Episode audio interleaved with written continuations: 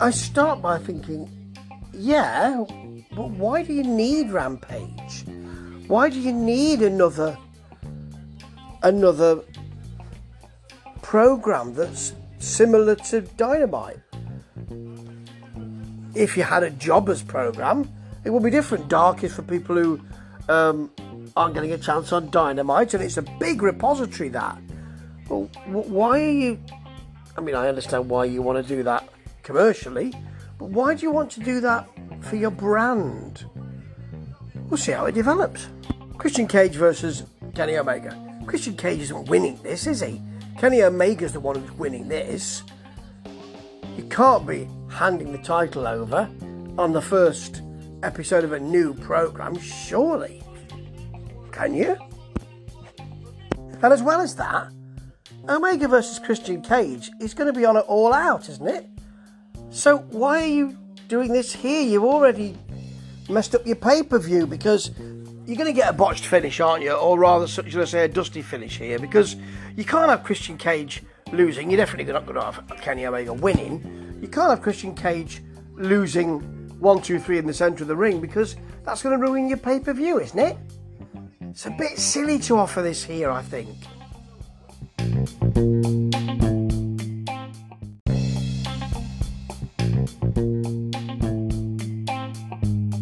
Have to say that um, Mark Henry sounds good actually. His modulated and uh, and softer tones work very well with Jericho screaming to hype this up, and uh, and that and and Taz's sort of harsher tones as well works really nicely.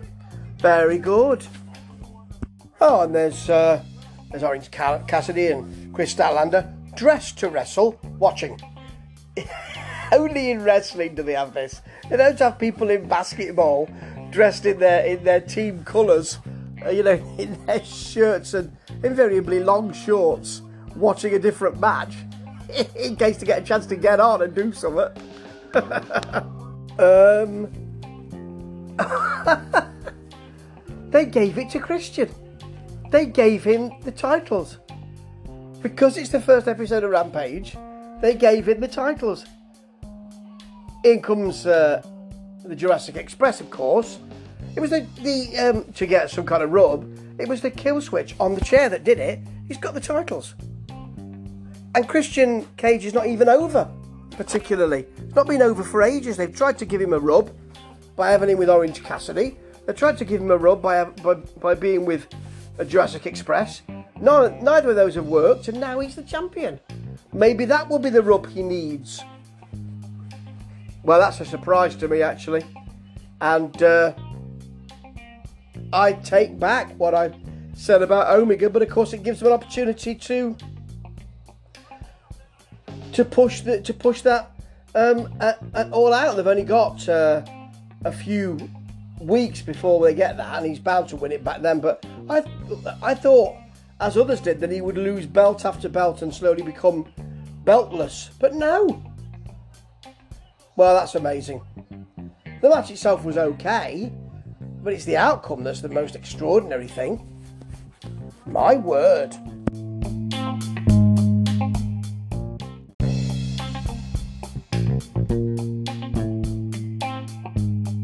Oh, I didn't realise. He's not won the AEW World Championship. The belt collector's only got that, that belt left now. Well, this is a good way of doing it. Very nicely done.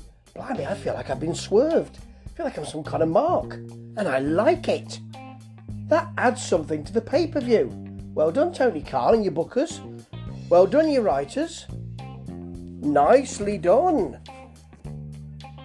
And Orange Cassidy's hanging about as, uh, as Christian Cage's interview with Jurassic Express. Well, he was one of the rub attempters in the past. Maybe that's why he's there.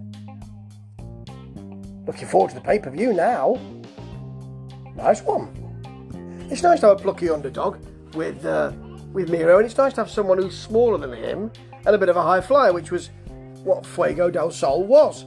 From his promo to his in ring work, he did some excellent high flying work, and uh, Miro had trouble picking him off until he picked him out of midair and hit a Samoan drop or fall away slam. No, Samoan drop. That's right. So, you know, this was an okay match, to be honest. Didn't expect Miro to, to lose, particularly as Christian's just won. But it worked well. And then Nasty Miro, of course, rips up the contract because he is, uh, well, he's kind of, it can be a nasty piece of work and it can be quite lyrical. I like the way that Miro's character goes in that way, but um, yeah, he does need to show a little bit more in the ring, perhaps. This worked to his strengths.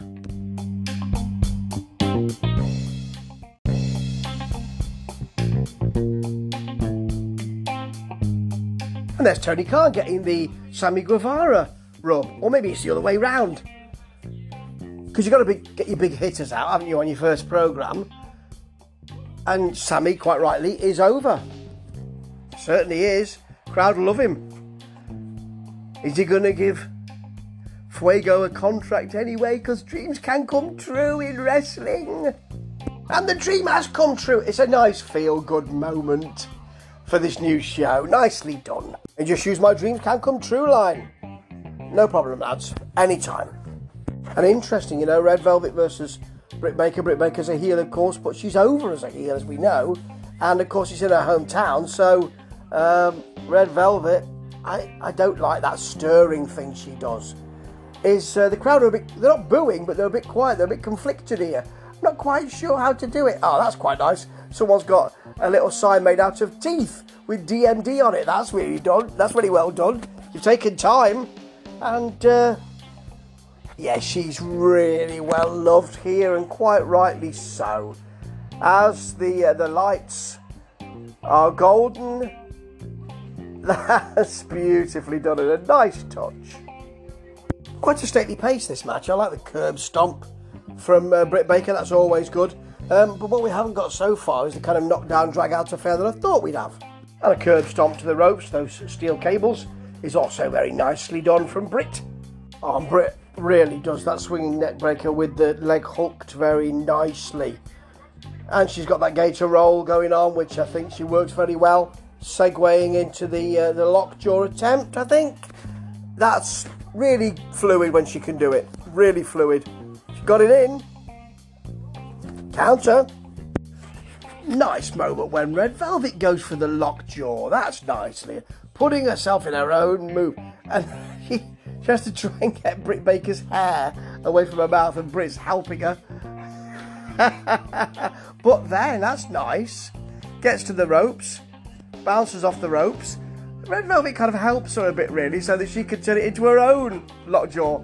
And nice that uh, Red Velvet is hammering away at the arm. She's taken the cast off already. That was broken. That's that's a nice thought. So she turns it the other way. Of course she does.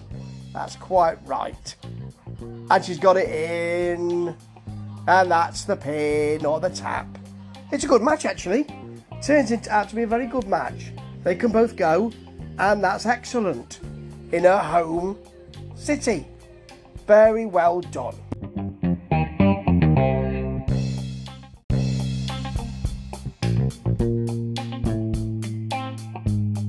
Well, it was okay. It wasn't bad. We had three good matches.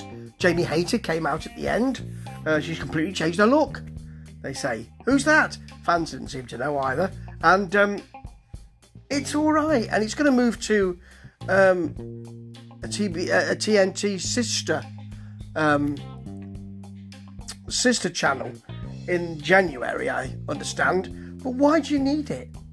You've already got Dynamite. You've got Dark to give those people who don't get a chance on Dynamite, and that's usually an hour and a half to two hours.